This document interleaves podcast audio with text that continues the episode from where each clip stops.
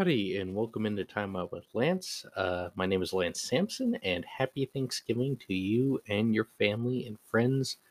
Hope you're having a wonderful Thanksgiving gathering wherever you may be. And uh, boy, we got another fantastic week of football ahead of us in the next few days, starting really Thursday with the NFL Thanksgiving games and going all the way through Monday night. You just got a full slate of games. Like in the college game, you got rivalry weekend finally, week 13. It's where, you know, Auburn, Alabama, Ohio State, Michigan. You have uh, LSU, Texas A&M is a big game this year. You have uh, like Penn State is playing, Kansas, Kansas State. Notre Dame, USC, another big game. Oregon, Oregon State. The Civil War is going to be good this year. Um, you just got great games all over the slate uh, in the college game, and then on Thanksgiving you got Bills Lions. It's I don't feel like the Lions are going to be a pushover like they have in years past. Then in the Cowboys game, you got the Cowboys versus the Giants, who are both seven and three and playing pretty well this year. And then the primetime game on Thanksgiving, you got the Patriots and the Vikings, who who are a combined uh, 14 and 6. So I think all three Thanksgiving games this year for the NFL are must watch and uh, really, really can't miss. But uh, let's go ahead, go ahead and get started like we usually do off in the college ranks. And uh, I'm going to start with the Iron Bowl. And this game will not have a huge effect nationally, especially on the playoff race, mainly because Alabama has a very, very slim chance of making the playoff. It's more likely than not that they miss the playoffs, which, frankly, most people would be fine with since Bama has made the playoffs, made the college football playoff every year since it began in 2014. So it would be nice to have uh, some other teams in there from time to time. But anyway, regardless, talking about this Iron Bowl here, you got five and six Auburn going to Tuscaloosa to take on Alabama, who's ranked number seven. Uh, and the Tide are 22 point favorites in this game with the over under set at 49 and the kickoff on Saturday is at 2:30 p.m. on CBS Central Time. And like I said, Alabama more like more likely than not will not go to the playoff. They would have to have a ton of chaos in the rankings in front of them happen, which I doubt will happen. But speaking of this game, they just have way more talent than Auburn right now. And Auburn at this point they're just kind of playing for sort of like bragging rights in the state of Alabama, I guess. I think Cadillac Williams, he's done a fine job filling in after Auburn fired, fired Bryan Harsin a few weeks ago. And uh, he's really a placeholder, but he has done done a pretty darn good job with the opportunity he's been given. And uh, Nick Saban praised him this week too. He said, you know, he's doing a great job, and that's quite, you know, if you get praise from the greatest coach of all time, then that probably means you're doing something right. But I don't think Auburn will win this game because Alabama is just way too talented everywhere. They they out talent Auburn almost everywhere on the field, especially at quarterback with Bryce Young for Alabama and then Will Anderson, uh, defensive pass rusher for Alabama. They're just the two best players on the field by far and away. And for Auburn, they also have the worst turnover margin in the SEC, which tells me that Bama is going to find a way to pick off uh, Auburn's quarterback and cause fumbles and just control the game in almost every facet. So the Tide, you can pick them to win this game pretty easily. I'm going to pick them to win and cover the 22 points. Um, and they should finish the regular season at 10 and 2 and then we'll see what happens in front of them going forward and what bowl game they will make. And so, sticking in the SEC now, we got Georgia Tech, not an SEC team, but they're traveling to take on number one Georgia in Athens. Uh, the Bulldogs, the Georgia Bulldogs, are 35 and a half point favorites in this game with the over under set at 49. This is an early kickoff on Saturday, 11 a.m. Central on ESPN. Georgia, they are 11 and 0. They're cruising right now at number one. They're playing, frankly, for the national championship at this point. Just they're going to rest players for the SEC title game next week versus LSU. I don't I see them winning versus Georgia Tech, but I don't see them covering the 35 and a half points. Um, I think Kirby Smart is going to pull most of the starters in the second half. And if now, if it's close, he might stick them in. But if it's like two touchdowns or three touchdowns or more, then just forget it. He's to pull pull the starters and just rest them up for for the LSU game next week in Atlanta. Now, as for Georgia Tech, I, they're going to put up a fight. Ever since they fired their head coach a few weeks ago, they played well. They upset UNC last week, which was he- like very surprising to almost everybody. But um, they're they're still five and six. I mean, they could be bowl eligible after after all said and done, but in the end, Georgia's just way too talented, and they're not going to mess around in this game. So I'm going to go with the Bulldogs, an easy win, but also, as I mentioned before, Georgia will not cover the spread, instead save players for the SEC, SEC title game. Another SEC matchup on Saturday night is number five LSU, who are 10 point favorites on the road in College Station against the Texas A&M Aggies, uh, with the over under for this game at 47 and a half. Uh, kickoff is at 6 o'clock on ESPN Central Time. So, with LSU being moved up to number five, the committee is telling us that they have faith in LSU. Um, that if LSU beats Georgia, even with two two losses, they will be the first two loss conference champion from the Power Five into the playoff if they beat Georgia. Now they first have to get past Texas A&M, and this since A&M is not bowl eligible this year, which was completely unexpected from everybody. Um, I don't know. A&M they can kind of treat this like their bowl game a little bit. Just play for pride. You got nothing to lose. Um, the the seniors who are stud starters can go out and play their play their hearts out and leave it all on the field on Kyle Field. Um, and uh, De'Von Achane and Evan Stewart coming back for the Aggies, they they add more talent and uh, they they can definitely match LSU's offensive output. That's for sure. Um, A&M's pass defense is also second in the nation in terms of passing yards allowed. So um, Jayden Daniels, he's not going to have any easy long throws in this game. Um, I think A&M's going to have a good game plan for LSU's offense. Um, and who knows if LSU's really going to go all out since they already clinched a spot in Atlanta next weekend against Georgia. So I guess they have to because if they lose to A&M, then I don't see the committee putting them in the playoff, even if they win the SEC title game and have three losses on their on their record. So they don't need style points really, but they definitely need to take care of business because earlier in the season they lost a they they got destroyed by Tennessee at home by I think it was 27 points. So that's not not a good thing for their resume either. And certainly a loss against this Texas A&M would be a huge blemish on their record. Um, there's just there is just no way around that. So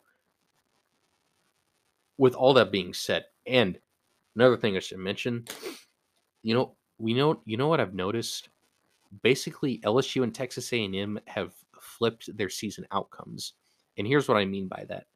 Texas A&M came into the season ranked number 6 in the preseason preseason poll was expected to win 9 to 10 games at least. Um you know, trying to contend for the SEC title game and and at a minimum end up in a New Year's Six bowl. Well, you see how the season the season has gone down the toilet after you know the they lost to App State, and I mean they beat Miami. They were three and one, and then it ever you know, they lost six in a row, and then last week they won an ugly game over UMass, which no one was at. Like the attendance at last week's game was absolutely dreadful. Now, now given the weather was crap too, but still, it, the attendance was very, very poor last week. There were probably less than fifteen thousand fans total in a hundred in an hundred three thousand seat stadium. But I'm getting off track. Um, but yeah, A&M was expected to be this juggernaut, you know, potentially be a top five team, contend for the playoff. And for LSU on the flip side, it was Brian Kelly's first season, and there was this these awkward moments in the offseason where Brian Kelly was just not looking like he was going to fit in the culture and was going to have trouble establishing a culture down in Baton Rouge. Um, definitely different from his Notre Dame tenure, where he definitely built up that program and made it into a a fine football power. But you know, LSU is a different animal in terms of college sports, especially with football, and and no one was expecting him to win, frankly, more than five or six games in his first season. But um, to quite everybody, to everyone's pleasant surprise, LSU is in prime position to win double digit games, play in the SEC championship game, and have a chance to go to the college football playoff in Brian Kelly's first year. So, and and he beat Nick Saban this year, um, in in his first try on the last play of the game. Um, certainly, this is a season that has impressed. Any, I I would tell you, I would be willing to bet that many LSU fans would were not expecting this to be ranked in the top five going into rivalry weekend and having a chance to win the SEC championship game and play in the playoff. I, I don't think anybody realistically thought that that would be the case. Um, so that's what I mean by the these two teams, LSU and Texas A&M, kind of having reverse fortune, like mirror seasons. Like A&M was supposed to be good and they're not, and then LSU was not expected to be good, but they're great. So, and given all that, in this game, I'm going to pick LSU to win, but I think it's going to be a close game because I think A&M is going to go all out, and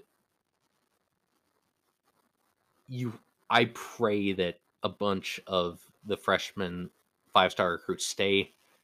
I doubt we're going to retain majority of them, but we'll we'll know pretty soon, uh, by the beginning of December, around the beginning of December, of how the recruits feel because that's when players can start transferring and the transfer portal will work its magic and uh, you, all all those things happen. But regardless, for this game, LSU will um, will win versus Texas A&M and Kyle Field in a very very close contest.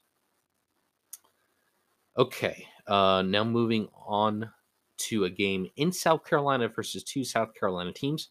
You got the seven to four South Carolina Gamecocks going to the number eight Clemson Tigers, who are ten and one, who come in as 14 and a half point favorites. With the game kicking off early Saturday, 11 a.m. Central on ABC, the over under for this game is set at 52. So Clemson, they're ranked number eight. They are still very much in contention for a playoff spot. They are one of those teams that definitely need a lot needs a lot to happen in front of them. They need like TCU to lose. They need um probably you know obviously the the loser of the Ohio State Michigan game. Uh, you know, one of those teams is going to lose, but I I think it's going to be Michigan. But I'll get to that in a second. Um, they probably need USC to lose at some point, maybe versus Notre Dame or versus potentially Oregon, the Pac-12 title game. They they just need a lot of things to happen in front of them to to make the playoff, and they also have to take care of business this weekend and also next weekend versus North Carolina, the ACC championship. Um, but Clemson's strength schedule is going to be their weak. It's going to It's going to be a glaring weakness on their resume when they're put up against teams like um, uh, LSU, TCU, uh, LSU, TCU, USC, other teams that are ahead of them that have better strength of schedules. But um, first, against South Carolina, I think they're going to win. They've won seven straight versus the Gamecocks. They're actually riding a 40 game home winning streak, which is the largest, the longest in the nation by a fair margin, and it's like the fifth longest in the AP poll era. So, um, Memorial Stadium for Clemson has been quite quite the uh, home home environment for them the past few years. And the Tigers have right now the 18th ranked defense nationally. So Dabo Swinney has his guys like motivated to still play for something. And if they don't make the playoff, they're going to make a New Year Six. Um, so they still have a lot. Clemson still has a lot to play for in these next few weeks. And as for South Carolina, they dropped 66 on Tennessee last week, or 63, one of one of those point totals. But it was that was a complete shocker. No one was expecting Tennessee to give up 60 plus points to South Carolina, but they did. Spencer Rattler had the game of his life. The, that game reminded me of Spencer Rattler when his early days at Oklahoma, where he could just light up the scoreboard and he was just unstoppable on offense. Uh, he threw six touchdowns versus the Volunteers, and he made Hendon Hooker uh, look like um, a below average quarterback in the SEC, if I'm being quite frank. Um, Hendon Hooker wasn't terrible, but you know, Spencer Rattler was just all world last weekend. Um, and Shane Beamer has his guys believing in South Carolina, and I believe South Carolina is a program on the rise now um, that will probably fight for the the second, third, or fourth place spot in the SEC East for a while obviously behind Georgia because I don't see Kirby Smart and Georgia going anywhere, but that's another story for another day. As for this game, Clemson, with all that I just said about them, and they're and they're just more talented than South Carolina, and they're motivated to still play for the playoff and an ACC title. They're going to win, and they're going to cover the spread versus the Gamecocks. I I I can take that that one to the bank. And speaking of those Tennessee Volunteers, they are taking on the Vanderbilt Commodores on the road uh, on Saturday night, 6:30 p.m. is the kickoff Central Time on SEC Network. So the Volunteers, their dream season is over. They have no chance at the playoffs now. Um, they're nine and two. They can still win 10, 10 plus games. They win versus Vanderbilt and they win their bowl game. But unfortunately, they will have to do it without Hendon Hooker, their superstar quarterback, who was lost for the season last week when he tore his ACL versus South Carolina. So, quarterback Joe Milton, the Michigan tran- transfer, is going to have to step up. He has good numbers in the system right now with Josh Heupel, but um, um, him taking the place of Hendon Hooker, that's going to be tough to see. But Hendon Hooker is going to be moving on uh, to the NFL draft in a few months anyway. Um, and the Volunteers, they even though they got absolutely destroyed by the Gamecocks last weekend, they still have the fifth best point differential in the country at almost 21. They outscore their opponents by nearly 21 points per game, um, which are behind teams like you know Michigan, Ohio State, Bama, Georgia, like all the, all the stud teams. Um, and Tennessee, they still have Jalin Hyatt and other good weapons uh, on the outside and in the backfield to help out Joe Milton. So their weapons, they're just more talented than Vanderbilt. Vanderbilt is very gifted and uh, gifted at least physically. Like Clark Lea, their coach, definitely preaches physicality um, to his team, but I think Tennessee is anxious to get that South Carolina taste out of their mouth, and they're going to go out and play for Hendon Hooker. Josh Heupel still is going to motivate his guys, and and I'm going to pick Tennessee to win and cover uh, versus Vanderbilt. Um, Tennessee has a lot. They could. Tennessee can still make a New Year Six game. Uh, they they could. Well, I was about to say the Sugar Bowl, but maybe Alabama gets in since they're high ranked. But Tennessee still has a chance to make a very uh, high high stakes bowl game, like you know a, a top bowl game, I should say and I think they'll take care of business against the Commodores. Okay, scooting on down to the Gator State, you got the Florida Gators traveling to Tallahassee to take on the number 16 Florida State Seminoles. This is a Friday night kickoff at 6:30 p.m. Central on ABC. Um, the Gators are six and five on the season. Florida State is eight and three on the season, and the Seminoles are nine and a half point favorites in this game with the over under set at 58. So I'm going to pick Florida State to win because Jordan Travis has been absolutely on fire this month. He has an 81% completion percentage in November. And in his last four games, Jordan Travis has thrown 10 touchdowns and has only thrown one interception. So Florida State, they under Mike Norvell, they're making some noise and they it looks like that they're kind of back to being ACC contenders and and will try and give start to give Clemson a run for their money again like they used to do for so many years back in the day. Um, and as for Florida, they've just been so inconsistent all year under Billy Napier's first uh, first year on the job. Um, Anthony Richardson has been part of that inconsistency, but the last five games, he's been one of their more brighter spots, I should say. He's only thrown actually one pick in the last five games, where as in the first six, I think he threw like seven or something. Um, so he's cleaned up his act a little bit, but I'm going to go with Florida State just because they've been playing a lot better, and um, I I think they're Florida State has a little more to play for, even though neither team is going to make a. I don't think either team's going to make a New Year's Six, but uh, Florida State could still get into a bowl game that's around New Year's Day or something. So I'm going to go with the Seminoles over the Gators and drop the Gators to six and six for their season. And then NC State at number 17, North Carolina. So North Carolina, as I mentioned earlier, stunning loss to Georgia Tech last last weekend. Um, kind of head scratching if you really think about it. Um, one of the, their uh, Biletnikoff receiver, I forgot his name, but he dropped the go ahead touchdown late in the game from Drake Maye. and Drake Maye, um, he will probably not win the Heisman now due to the, that loss. Um, but I think this is a game that he can bounce back in. Even though NC State has a much better defense than UNC, UNC has a pretty bad defense. We don't know for NC State at MJ Morris, their backup quarterback, who's been playing pretty well. We don't know if he's going to play or not. Uh, but his dual threat ability would definitely give UNC's defense a lot of issues. Um, but this game kicks off Friday on ABC at 2:30 p.m. Central. Over under is 56. UNC six and a half one favorites.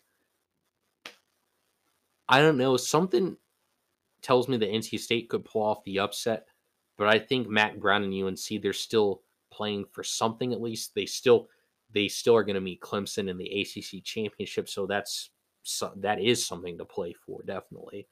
And I I think after that loss, that's just one where you just are anxious to get that out get that out of your system and take it out on NC State. So I, I'm going to go with the Tar Heels to win and cover and cover the six and a half versus their in-state rivals.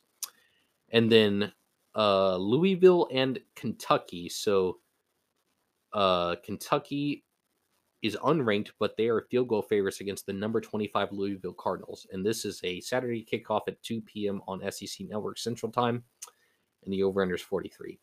Kentucky season has just not gone great toward the end. They've lost five of the last seven. Will Levis has not been the quarterback that he was built to be, a la a top 10 draft pick.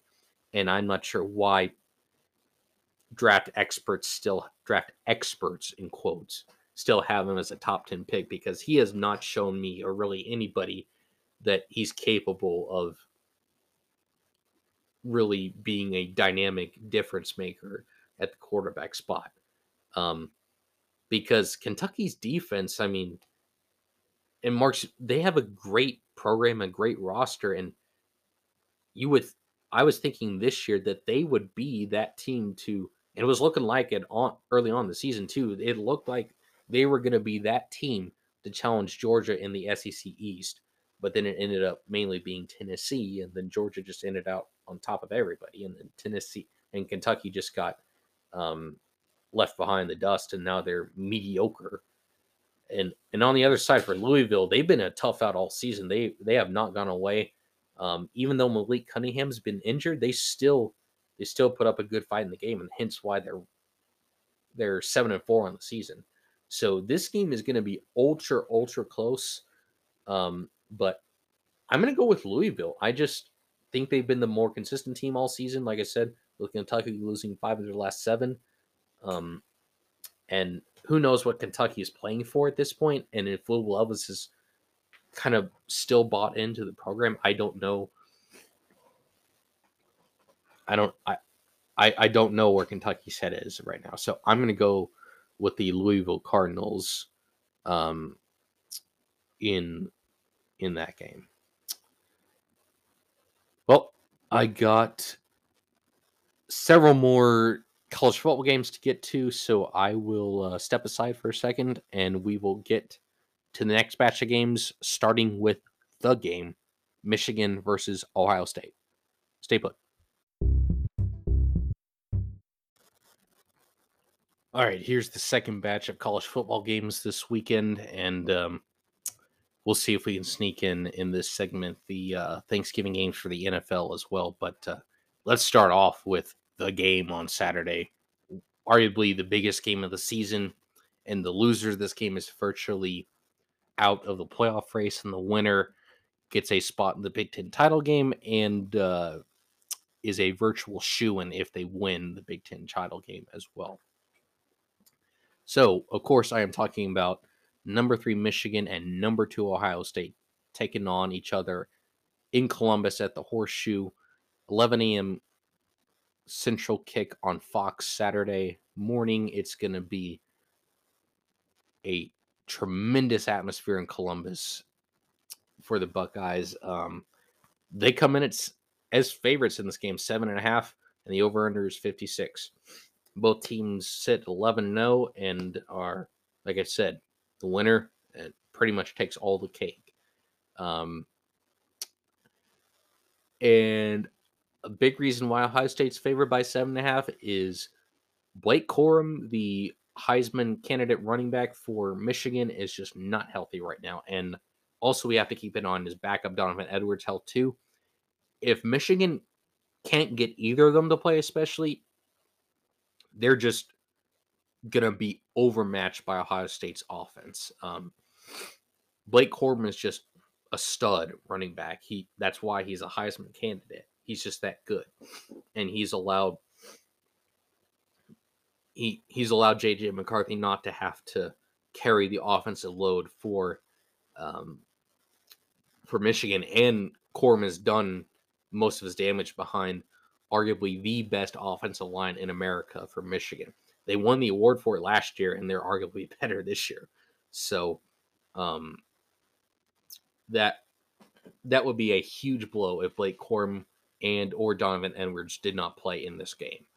Um, they just need that offense balance because on the other side for Ohio State, we know about CJ Stroud, the Heisman favorite at this point, other than Caleb Williams, and those wide receivers led by Marvin Harrison Jr. They just have defeated every challenge that has come their way this season. Um, they have over overmatched and over talented almost every team that they played, and I believe it's the same versus Michigan. Ohio State has better wide receivers and they have the better quarterback. And they're more battle tested too. Um, Ohio State has had close calls, especially Notre Dame, um, the first game of the season in week one, and they were down at halftime, but they came back and won. And Michigan, they had that real soft cupcake schedule where they played like Hawaii, um, Akron, Colorado, Colorado State, just like these really terrible football teams. And it just made their strength, their schedule just crap at the start of the season. But Ohio State has been battle tested way more than Michigan. They've also won, even though they lost at Michigan last year, they have won nine straight at home versus Michigan in the series. So, honestly, to be honest with you, last year was kind of Michigan's flash in the pan where they everything just came together for them. But this season, everything points to Ohio State winning this game. They're at home, better weapons, more healthy. Um, the the Ohio State defense is much more physical this year with Jim Knowles as the coordinator. He came from Oklahoma State, where when Oklahoma State last year was the best defense in the Big 12 to complement their high-powered offense. And the Ohio State defense, they have playmakers at every single level, and they they are as good as Michigan's defense this year, I, I think. And sure Michigan has a great defense, but if Blake Corum isn't healthy, or and Donovan Edwards can go either, then it's a wrap. Um, I'm I'm picking Ohio State to win and cover the seven and a half, and the Buckeyes should go on to the Big Ten championship game and handle whoever comes over from the Big Ten West to challenge them, and they should be a shoe in for the playoff uh, as the number two seed, probably behind Georgia. So, yeah, that's that's my take on the game this year. It Just it's a big game, but every everything that I've said points to Ohio State winning, and all the circumstances do too. Okay. Other Big Ten ranked game uh, involves Penn Penn State hosting Michigan State um, at 3 p.m. on Saturday. FS1 is where it kicks off. Um, over under is 52 and a half. Penn State, they are 9 and 2, and their only two losses are to guess who? Michigan and Ohio State. But against everybody else, especially after that Ohio State loss, they have been handling their business, handling handling their opponents by beating them by over 30 points a game on average the past few weeks. Um, and just Michigan State, a disaster season with with um, Mel Tucker signing that extension in the offseason beforehand. It just has not turned out great for the Spartans. Um, and they gave up over 240 rushing yards to Indiana last week, who's not a great rushing team. And Penn State, what did they do well? Well, they just happened to have Nick, Nick Singleton, a stud freshman running back, and uh, a very balanced offense attack with Sean Clifford at quarterback. Um, yeah, Penn State will absolutely throttle Michigan State. I'm taking that one to the bank, and the Nittany Lions are going to cover the 18 points. I, I just don't. What Michigan State, they're bowl eligible, but all right. what what motivation do they have to even make a bowl at this point with the way that they played throughout the season? And Penn State, they could still make a New Year Six game. So James Franklin is going to motivate motivate his guys to to play for that. So I'm going to go with Penn State in a rather big and easy win this week, covering the spread. Okay, now we are down to the Big Twelve. Um, all so first game I'll talk about Iowa State at number four TCU. So TCU got another nice road win versus Baylor last week handled the end of the game situation perfectly. They had little to no time and they rushed their field goal unit onto the field, and the field goal kicker just the kicker just nailed the winning field goal versus the Baylor Bears. And that kept TCU undefeated. They moved they moved to 11 and 0. They are 10 point favorites versus the Cyclones in Fort Worth on Saturday at 3 p.m. on Fox. The over set at 47 and a half. Iowa State, most of their losses, like six of their seven losses, have been in one score games. So their record is a tad deceiving, but they still have one of the worst records in the conference. Um, and TCU, frankly, just has more talent everywhere. Um, Max Duggan, quarterback, Kendre Miller, running back, who did go down with an injury last week. Last week, excuse me, versus Baylor, and um, the, one of the receivers who is projected to be a top ten pick by some people, he uh, also dealing with an injury. Um, and also TCU's defense, they they can be broken down a little bit in the secondary. And I should mention Max Duggan in his career versus Iowa State, he is 0 3. So the Cyclones have had his number the past three years. But I think this year is different. I think TCU is just a team of destiny this year.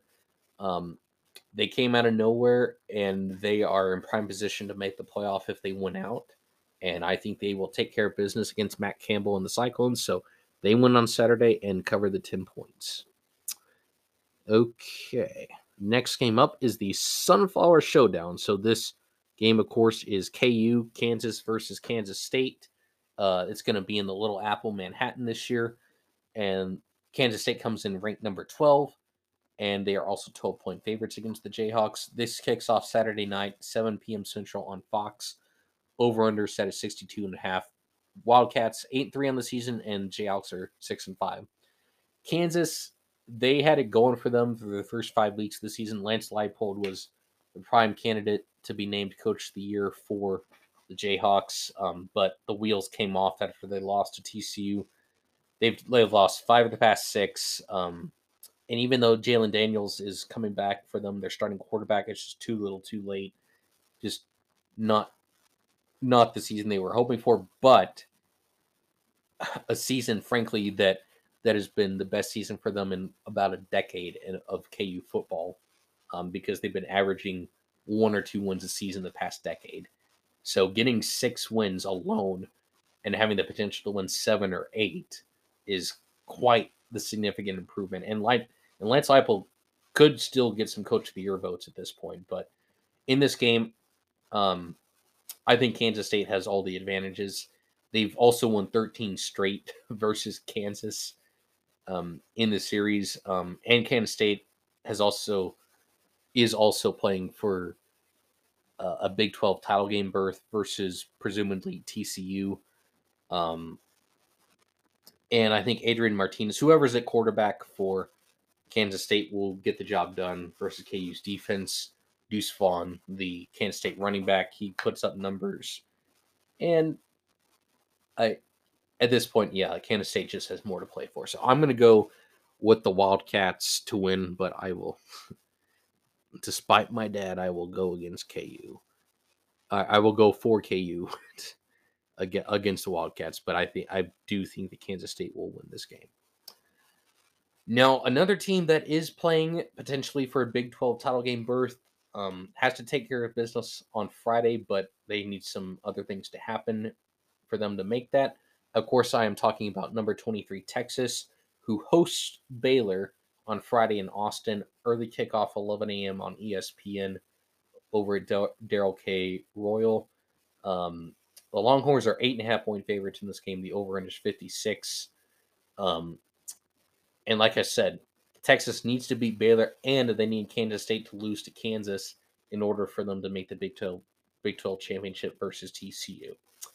Um, and I think they will. Bijan Robinson, he ran all over Kansas last week, and I think he's going to do the same thing versus Baylor. Um, Baylor also runs the ball, but at this point, they've had a lot of like back-breaking, gut-punching loss this losses this season, and they are bowl eligible. But just how motivated are they going to be um, to go down to Austin and really wake up and um, compete in this game? Um, Texas just has everything to play for. They they're going to leave it all on the line.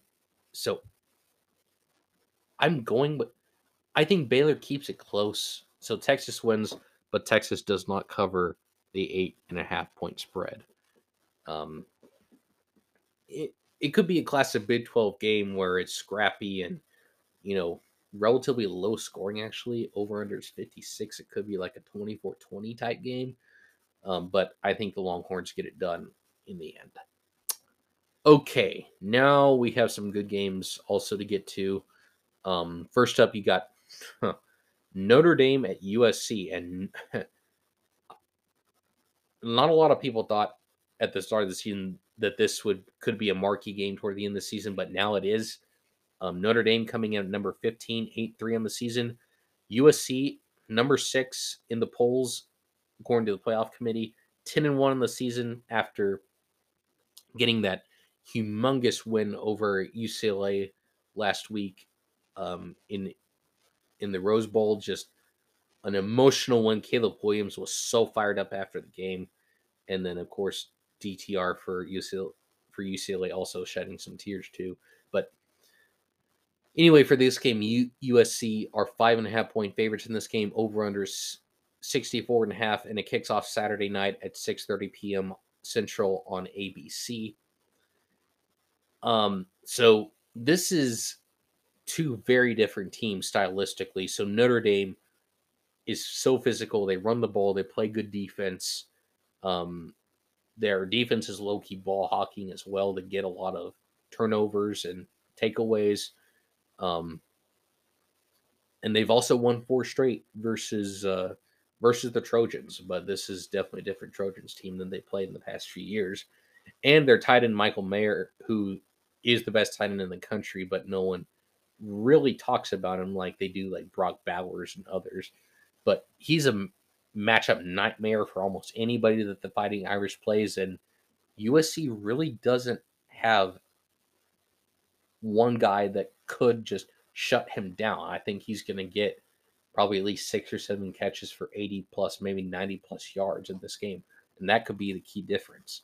But on the other side for USC, their defense is definitely ball hawking. They have 18 total interceptions on defense this year, which is a high, high number.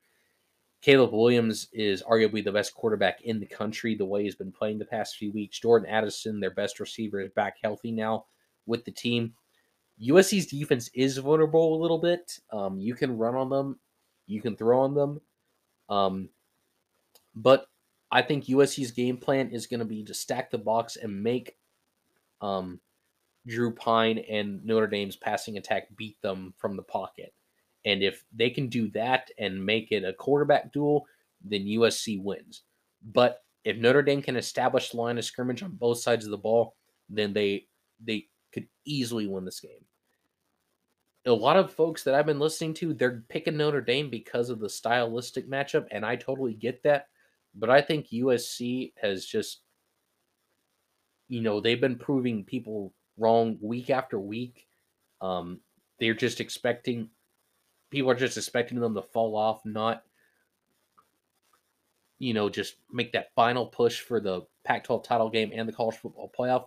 But they are in prime position to do that, and they they are extremely extremely motivated. Lincoln Riley, I I did not expect this this quickly from from him to make USC a national power again, but he's doing it. He's making he's one of the reasons uh, the Pac-12 was relevant again for the for college football nationally, and that's frankly a good thing.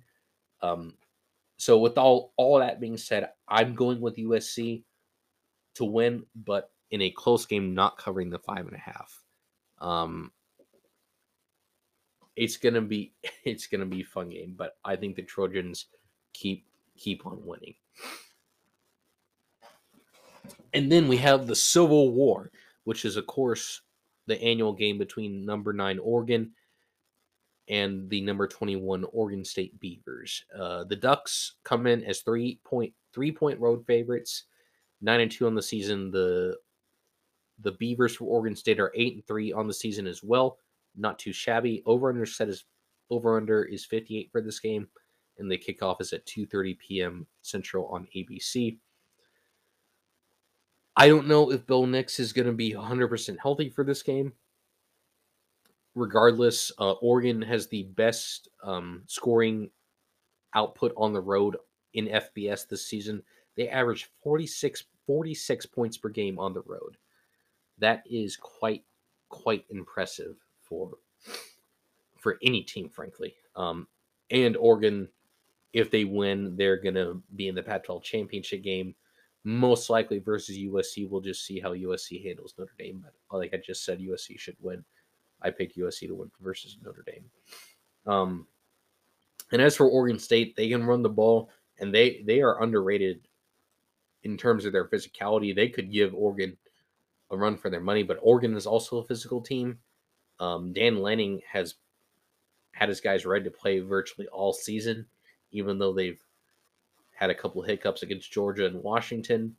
They still still have nine wins, and I I think they get the job done on the road versus the Beavers. So I will take the take the Oregon Ducks to win the Civil War over number 21 Oregon State. And then moving over to the Apple Cup, which is the game between Washington and Washington State. Um, it's going to be played at Washington State. The Huskies, though, for Washington are two point favorites, and this game kicks off late Saturday night 9:30 p.m. Central on ESPN. Um, Washington State's pass defense is just bad. They just give up a lot of yards, and that just does not bode well because Michael Penix Jr. is arguably the best passer in the nation right now. The numbers kind of back that up for him. And um, Washington, like, they're one of those underrated. In the Pac 12, you talk about USC, you talk about Oregon, you talk about Utah, you talk about UCLA but no one really talks about Washington, but they're higher ranked now than Utah and UCLA. So Washington they could win 10 games and they could make a high a high profile bowl game come bowl season. So they have they have definitely some things to play for still. No, for Washington State, they've won a lot of the recent Apple Cups, but this Washington team is just different this year, and I'm going to pick them to win the Apple Cup. I just think Michael Penix Jr. and Kalen DeBoer, they've done great things with Washington this year, and they should continue to do that these next couple games that they play. And then, okay, this game I don't want to spend a lot of time time on. Number 14, Utah are 29 and a half point favorites at Colorado. Uh, kicks off 3 p.m. Saturday on Pac-12 Network over under 52. Utah is eight and three. Colorado's one and ten. Colorado's looking like arguably the worst team in college football this year, um, and Utah will get that that loss versus Oregon out of their mouth pretty quickly. I think Cam Rising bounces back, and Utah just crushes Colorado. And that's just all I'm going to say about the game. Uh, the next game is number 18 UCLA taking on Cal. Um, this is a Friday game at 3:30 p.m. Central on Fox. Um, UCLA, of course, I mentioned they lost to USC. Um, we'll see how DTR bounces back. He's a great quarterback, DTR, but he does make some poor throws sometimes, and that definitely cost him last week versus USC. Hence, throwing the the interception to seal the win for USC. Um, and UCLA, their defense, their pass defense especially struggled versus Caleb Williams and Jack Plummer for Cal. He can put up some numbers. Um, but UCLA overall, they will bounce back and they will beat Cal on the road and cover the 10 points. Okay, now uh, some A some AAC games to wrap up college football. Uh, number 19 Tulane at number 24 Cincinnati is first up. The Bearcats for Cincinnati, they are two point favorites. Over under is 46 and a half. And it's a Friday kickoff, 11 a.m. on ABC. Both teams come in at 9 and 2 on the season. And the winner of this game actually hosts the AAC title game, presumably versus UCF. Um, I just trust Cincinnati more in this situation I mean, they made the playoff last year. Luke Fickell's a very experienced head coach. C- Cincinnati has also won 32 straight home games, which is the second longest streak in the nation um, behind Clemson. So T- Tulane has had a great run under Michael Pratt at the quarterback position, but I just I, think Cincinnati it, this is this is their game to win. So they're going to win there and they're going to host the AAC championship game, the Cincinnati Bearcats and the team they're going to be playing most likely UCF. Um, UCF in a they lost stunningly last week to Navy, seventeen to fourteen, really unexpectedly, but they're still ranked in the top twenty-five at number twenty-two, and they are 19 and a half point favorites versus USF. Um, and the over for this game is 68. This is a Saturday kickoff, 6 p.m. on ESPN2. US, USF is one and ten. They have absolutely nothing to play for, um, playing their third and fourth string quarterbacks this season. Um, if UCF wins, they are in the AAC title game with a win. They should be. They've won five straight versus the Bulls, um, and even even though they lost to Navy, um, Gus Malzahn's team is way more talented than USF, and I, I trust them to bounce back in a big way versus USF. Okay, that is college football for the week. Um, next up, of course, is the NFL, where we'll start, of course, with the three Turkey Day games.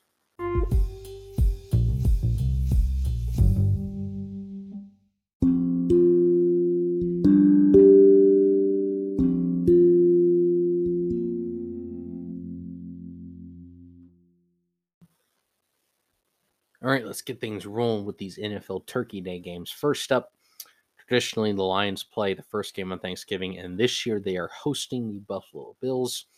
Kicks off at 11:30 a.m. Central on CBS. The over/under is set at 54. Uh, Bills come in at seven and three, Lions four and six. So funny story. So the Bills they played in Detroit just a few days ago on Sunday against the Browns because Buffalo had six feet of snow and that whole shabacle and all that nonsense. But they are very familiar with Ford Field, and um, they really didn't have to leave town. So they are back back in the Lions home stadium. Um, and given that, I think their offense is absolutely explosive under a dome, especially with Josh Allen.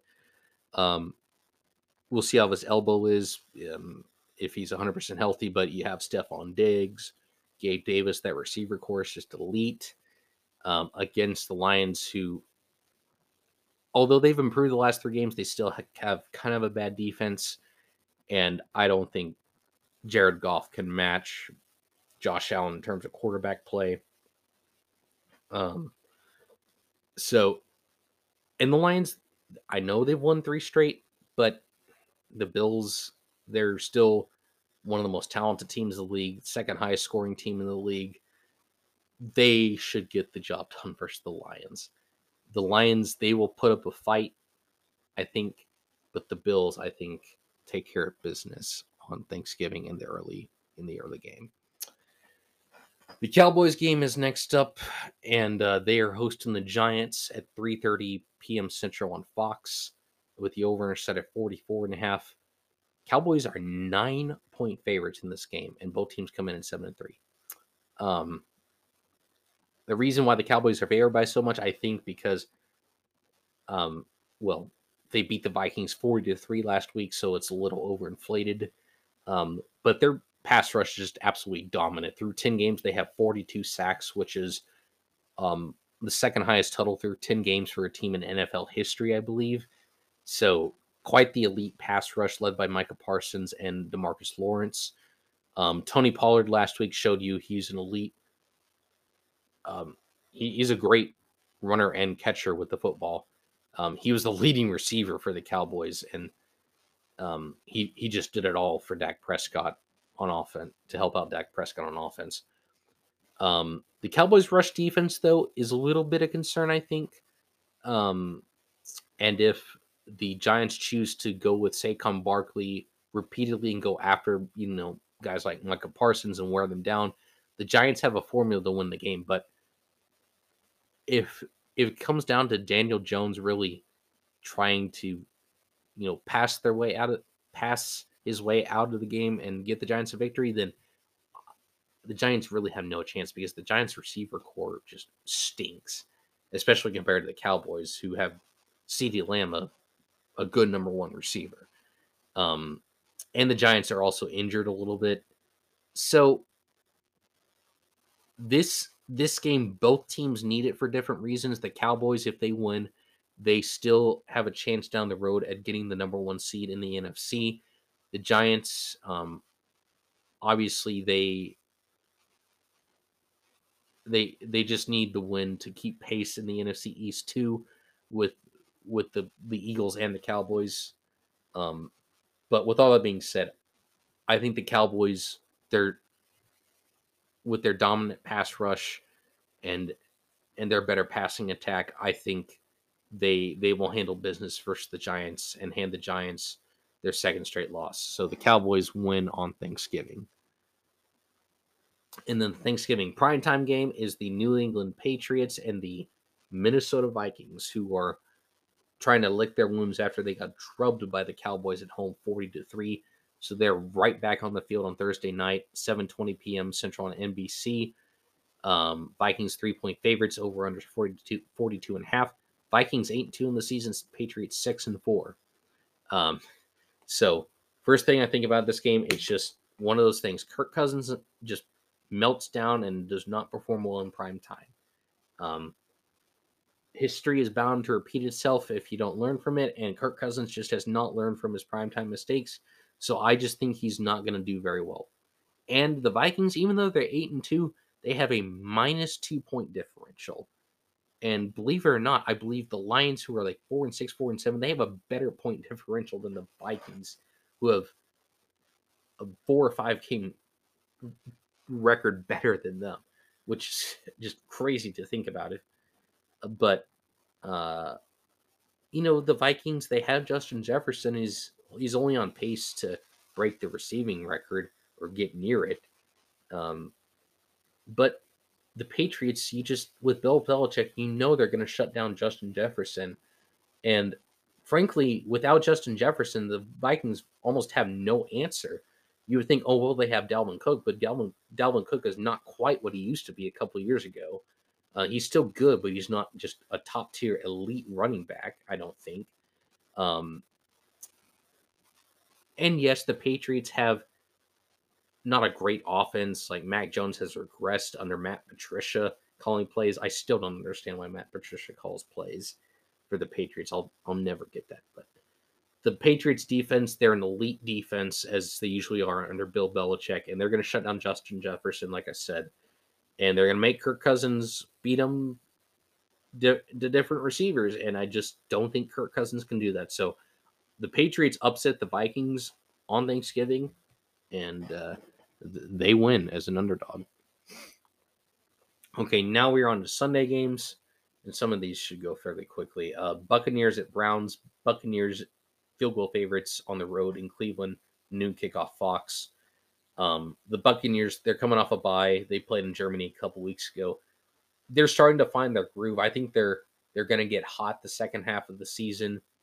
Their stingy defense will carry them a lot. Brady, Tom Brady in the offense, they're getting their group together. The receiver core is getting healthy, um, and uh, they can do some serious damage in the second half of the season. And as for the Browns, they have one more game of Jacoby Brissett before Deshaun Watson comes back for them versus the Texans.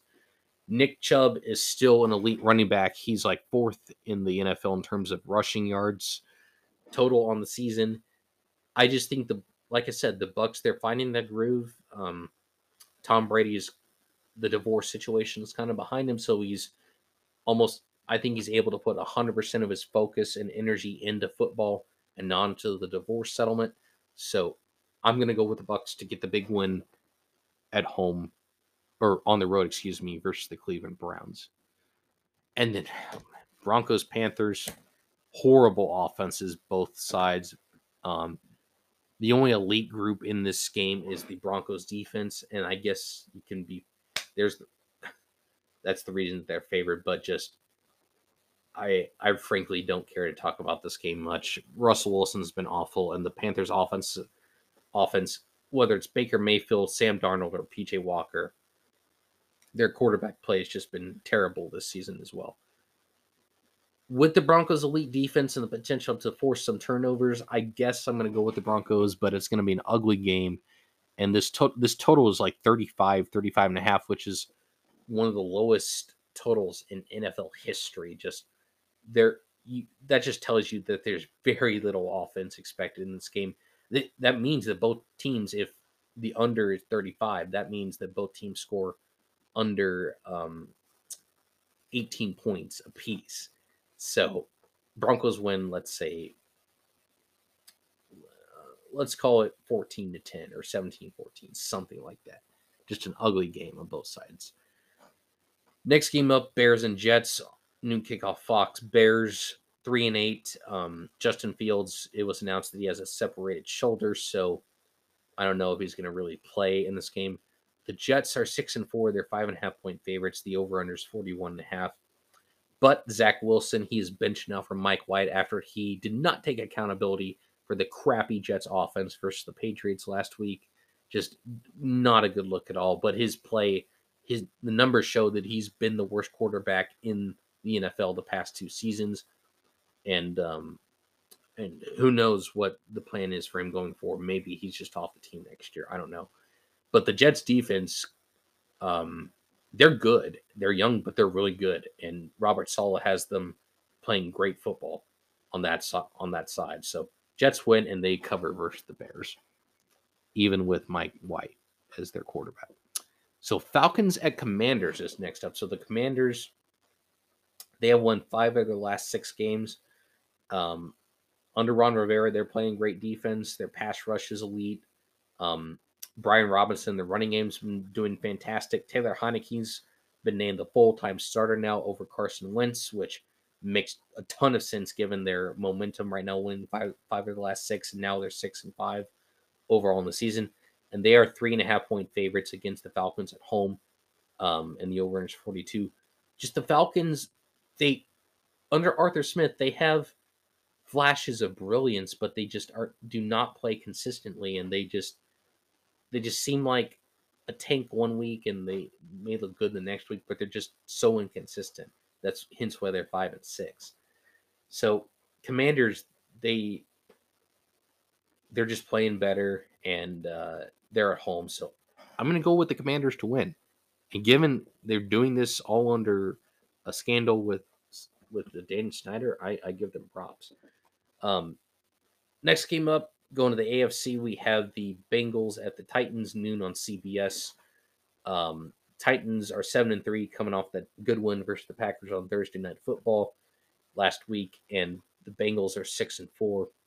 Um, Ja'Marr Chase is back for the Bengals, um, but the Bengals' task is to protect Joe Burrow against the Titans pass rush, which is very underrated but very very good. Um, Tennessee this season they've they've been playing great. They've won seven of the past eight games. Um, they are gifted physically.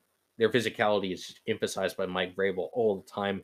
Derrick Henry is the best running back in the game.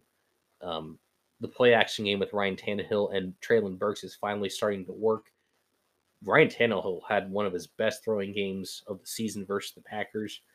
And if it can keep that up and Derrick Henry keeps running the ball, then the Titans, they they um they just they have a good winning formula, especially in the regular season. Now the Bengals, I think, are favored because like you know they won versus Tennessee. A lot of the Tennessee team is the same from last year. They won versus the Titans in Nashville in the playoffs. Um, just, I think, just given the way Tennessee's been playing, having won seven of the past eight, I just, I just trust that the Titans can continue to keep on winning. So, give me the Titans to win in Nashville in a very, very close game. Now, this next game is not going to be close. It's going to be the one eight and one Texans and the and the Miami Dolphins, who sit seven and three, um, and are twelve point favorites in a game with the over under at forty six. The Dolphins with Tua, they are unstoppable in offense. Um, Tyreek Hill and Jaylen Waddle are going to have days versus the Texans defense. The Texans actually announced that Davis Mills is now benched for Kyle Allen. They've lost five straight. Dameon Pierce is their lone bright spot on offense, but he will not be able to supply enough to keep up with Tua and the rest of the Dolphins passing attacks. So yeah, the Dolphins will crush the Texans in Miami. Hate to say it as a Texans fan, but that's the truth. Uh Ravens at Jaguars. So the Ravens seven and three, but even as favorites, their offense has been struggling with Lamar Jackson. They just have not, even with multiple with having double digit leads in every game this season, they they have not impressed anybody really on offense. Um, and the Jaguars' offense has been improving quite a bit with Trevor Lawrence, and they're mainly just featuring Travis, Travis Etienne as a do-it-all running back for them, um, which is not a not really a bad thing. I mean, Travis Etienne is a very talented player, um, but given the Ravens, they have a much better defense they've been playing better, and they and overall they're just better than the Jaguars. So Ravens win in a close game um, in Jacksonville. I don't think the Ravens are going to blow out the Jaguars, but they will get the win. Okay, now moving on to the late afternoon games on Sunday. First, the two 305 games on CBS. First one is the Chargers and the Cardinals. Um, Chargers five and five, of course, losing that typical Chargers in losing the Chiefs in typical Chargers fashion on Sunday Night Football. Um, Justin Herbert has had, has had a nice rapport with his offensive weapons like Keenan Allen, Josh Palmer, a newly emerged weapon for the Chargers. Austin Ekeler is a stable weapon for him. Um, but Herbert has also, in the past five games, thrown six touchdowns and also turned the ball over six times. So he needs to clean that up a little bit. But against the Cardinals, that shouldn't be an issue because the Cardinals defense has holes all over it. Um, and the the Cardinals just absolutely got embarrassed by the 49ers in Mexico City on Monday night, and it's a lost season at this point for the Cardinals. I petition that we get JJ Watt and DeAndre Hopkins out of Arizona and onto a real team because with Cliff Kingsbury at the helm, this franchise is going to go nowhere anytime soon. So the Chargers win and they cover the three points quite easily. And Kyler Murray needs to make sure he's studying game film. Raiders at Seahawks is the other 305 CBS game. Um, Seahawks are three and a half point favorites. Geno Smith has been playing great this year, going to get some MVP votes. Kenneth Walker has been a great rookie running back. Um, the Raiders have a lot of defensive holes. Um, now, Josh Jacobs has been running the ball pretty well, and Davante Adams had a huge game last week versus versus Denver, and especially catching the game-winning touchdown pass from Derek Carr in overtime. But the Seahawks, they are favored at home for good reason. I think the Raiders, they don't really have a lot to play for at this point. Um, and the Seahawks, they are contending with the 49ers for first place in the NFC West. So I'm going to go with the Seahawks to win and get the dub in front of the 12th man in Seattle. And then the next two games are the 325 games on Fox this week. First one up, um, a game that I would think before the season started that it would be a marquee matchup, but not to be because the Rams are three and seven and they have they are going through arguably the worst Super Bowl hangover in NFL history and they are taking on the 8 and 2 Kansas City Chiefs, who are 14 and a half point favorites in this game. The over under is 44, and the Chiefs are hands down right now the best team in the NFL. Um, and given they given that they won 25 straight in November, December, Patrick Mahomes is leading the NFL in almost every passing category right now. And on the other side for the Rams, their offensive line is horrible. Cooper Kupp's out. Um, for several weeks. Matt Stafford's in concussion protocol. Who knows if he's going to play or not? Even if he does play, um, the Rams have no chance in this game. The Chiefs are just clicking on all cylinders on both sides of the ball, and uh, maybe besides their secondary, but the Chiefs, their their offense will cook the Rams. Uh, no no problem beating the Rams. And the Saints and 49ers is the next matchup. So the Saints handled their business versus the Rams last week. Tate, Andy Dalton, Taysom Hill did some nice things on offense. Um, but the 49ers, like I said before, they destroyed the Cardinals 38 to 10. Um, when Christian McCaffrey starts in the lineup, actually starts in the lineup, the 49ers are undefeated. They're 3 0 and they average over 30 points a game. And they're rocking the best total defense in the NFL statistically and talent wise, even though they're injured to hell and back right now. The 49ers they are in prime position. I think they're a top three team in the league right now, even though their record kind of doesn't say that they're not a top three team, but I think they're playing like one, and I think they are one, and they will handle their business versus the Saints. Okay, now the final two games of the week, the primetime games, Sunday night football and Monday night football. On the Sunday night matchup, you got the four and seven Green Bay Packers, who are hanging on by a thread of their playoff hopes, I think, against the Philadelphia Eagles, come in with the best record in the league at 9 and 1, and they are touchdown favorites in Philadelphia. Over-unders set at 45 and a half. Um, this game kicks off at 7:20 p.m. Central on NBC. I will point out the Packers under Aaron Rodgers, they are 3 0 all time versus versus uh, Philadelphia versus the Eagles in Philadelphia. Um, unfortunately, though, Aaron Rodgers does have a broken right thumb, so I think that has been affecting his throwing motion. Apparently, he got it got injured in the London game versus the Giants. I think back in early October. So it's it's been a while since he's been fully healthy, I guess. But he still he still has made some throws here and there. Um, Packers have to run the ball with Aaron Jones and AJ Dillon if they want a chance in this game because Jalen Hurts and the Eagles' offensive attack, which which is so balanced, and their defensive talent too, and their offensive weapons, it's going to be a lot for the Packers to handle. And at this point, it it's just not the Packers' time. It's not their season. So I'm going to go with the Eagles as home favorites to beat Aaron Rodgers and kind of unofficially eliminate the Packers really from playoff serious playoff contention.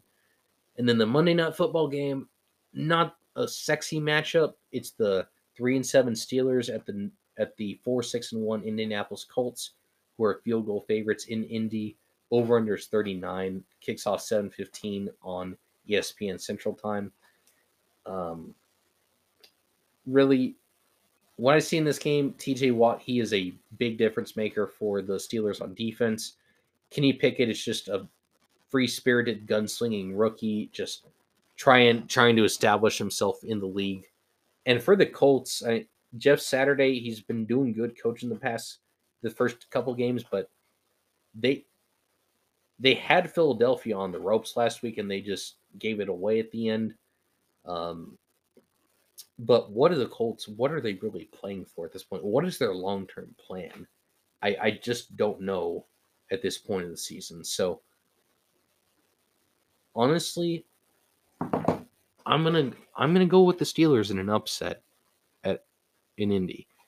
Um, that's just my gut feeling. I think the Steelers will get it done, and TJ Watt, like I said, has been a a humongous difference maker when he's in the lineup for the Steelers, and the numbers and the, and their record within the lineup back that up. Okay, so that is all the football for this week. Um, couple news notes. Um, Bryce Harper, the Philly, the Philadelphia Phillies superstar, he is out for at least the first half of the 2023 MLB season with Tommy John surgery. Um, Cristiano Ronaldo left Manchester United after publicly criticizing the team in an interview. Um, seven Michigan State players, after that tunnel brawl with Michigan, they got charged and they're off the team. And then on uh, Friday, you got the USA taking on England, England in the World Cup, and uh, USA they blew it against Wales. They led for um, 80 of 90 minutes of that game, and they allowed a stupid penalty.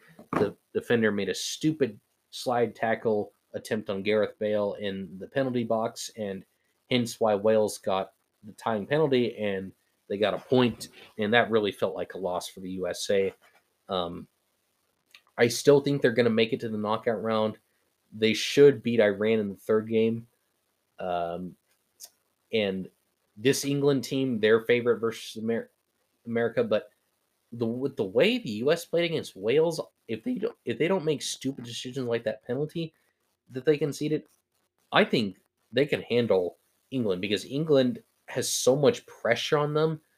Um, they're heavily favored, and they always are expected to bring home a major trophy, and they're they're probably going to overlook Americans. Like, yeah, this team is young. We got kind of our dream team right now, but I'm going. I'm all in on U.S. team beating beating England. I'm I'm just USA USA all the way. Beat beat those Brits. British are coming, but we're gonna kick their ass. So I'm gonna go with the USA over England in an upset, two to one. Okay, guys, that is it. Have happy Thanksgiving with your families and your friends, and I will talk to you in the next episode.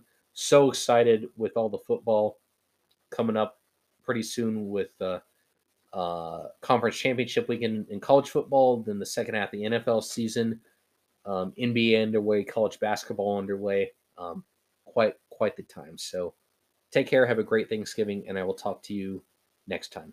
Bye bye.